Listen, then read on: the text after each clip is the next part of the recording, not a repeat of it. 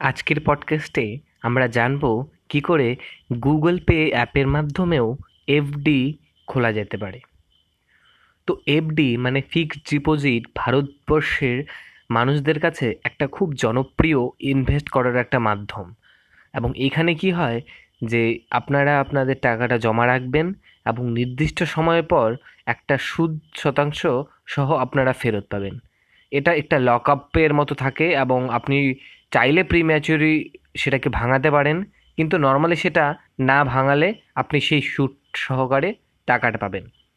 তো এমনিতে এতদিন যে বড় বড় ব্যাংক বা স্মল ফিনান্স ব্যাংক তারা এই সুবিধাটা দিত।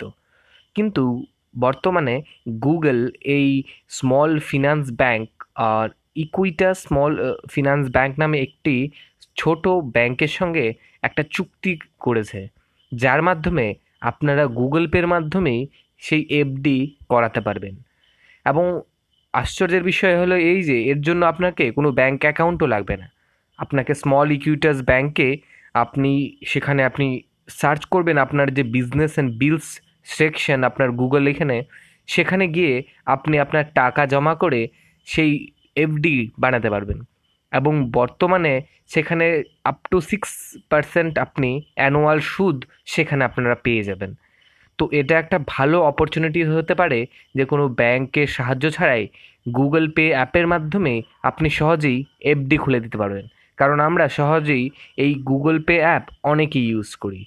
তো এটার যদি আপনি ভাঙাতে চান, তো তার জন্য আপনারা সেই স্মল ইকুইটাস ব্যাংকে ওখানে একটা ছোট্ট অ্যাপ্লিকেশন প্রসেসের মাধ্যমে আপনারা সেই দিনের মধ্যেই আপনাদের টাকা আপনাদের ব্যাংকে ফেরত পেয়ে যাবেন।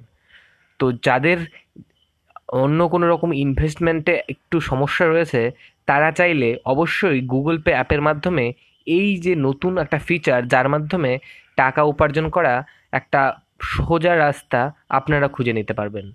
এবং এইটা খুব সম্প্রতি চালু হয়েছে এবং এটা আরও ধীরে ধীরে অন্য কোম্পানিগুলো যে অ্যাডাপ্ট করবে তা নিয়ে কোনো সন্দেহ নেই। ইতিমধ্যে পেটিএমের মতো সংস্থা এই সুযোগ তো দিয়েই থাকে। তো এটাই আজকের একটা পডকাস্টের মেইন বিষয়। তো জুড়ে থাকবেন আমাদের সাথে।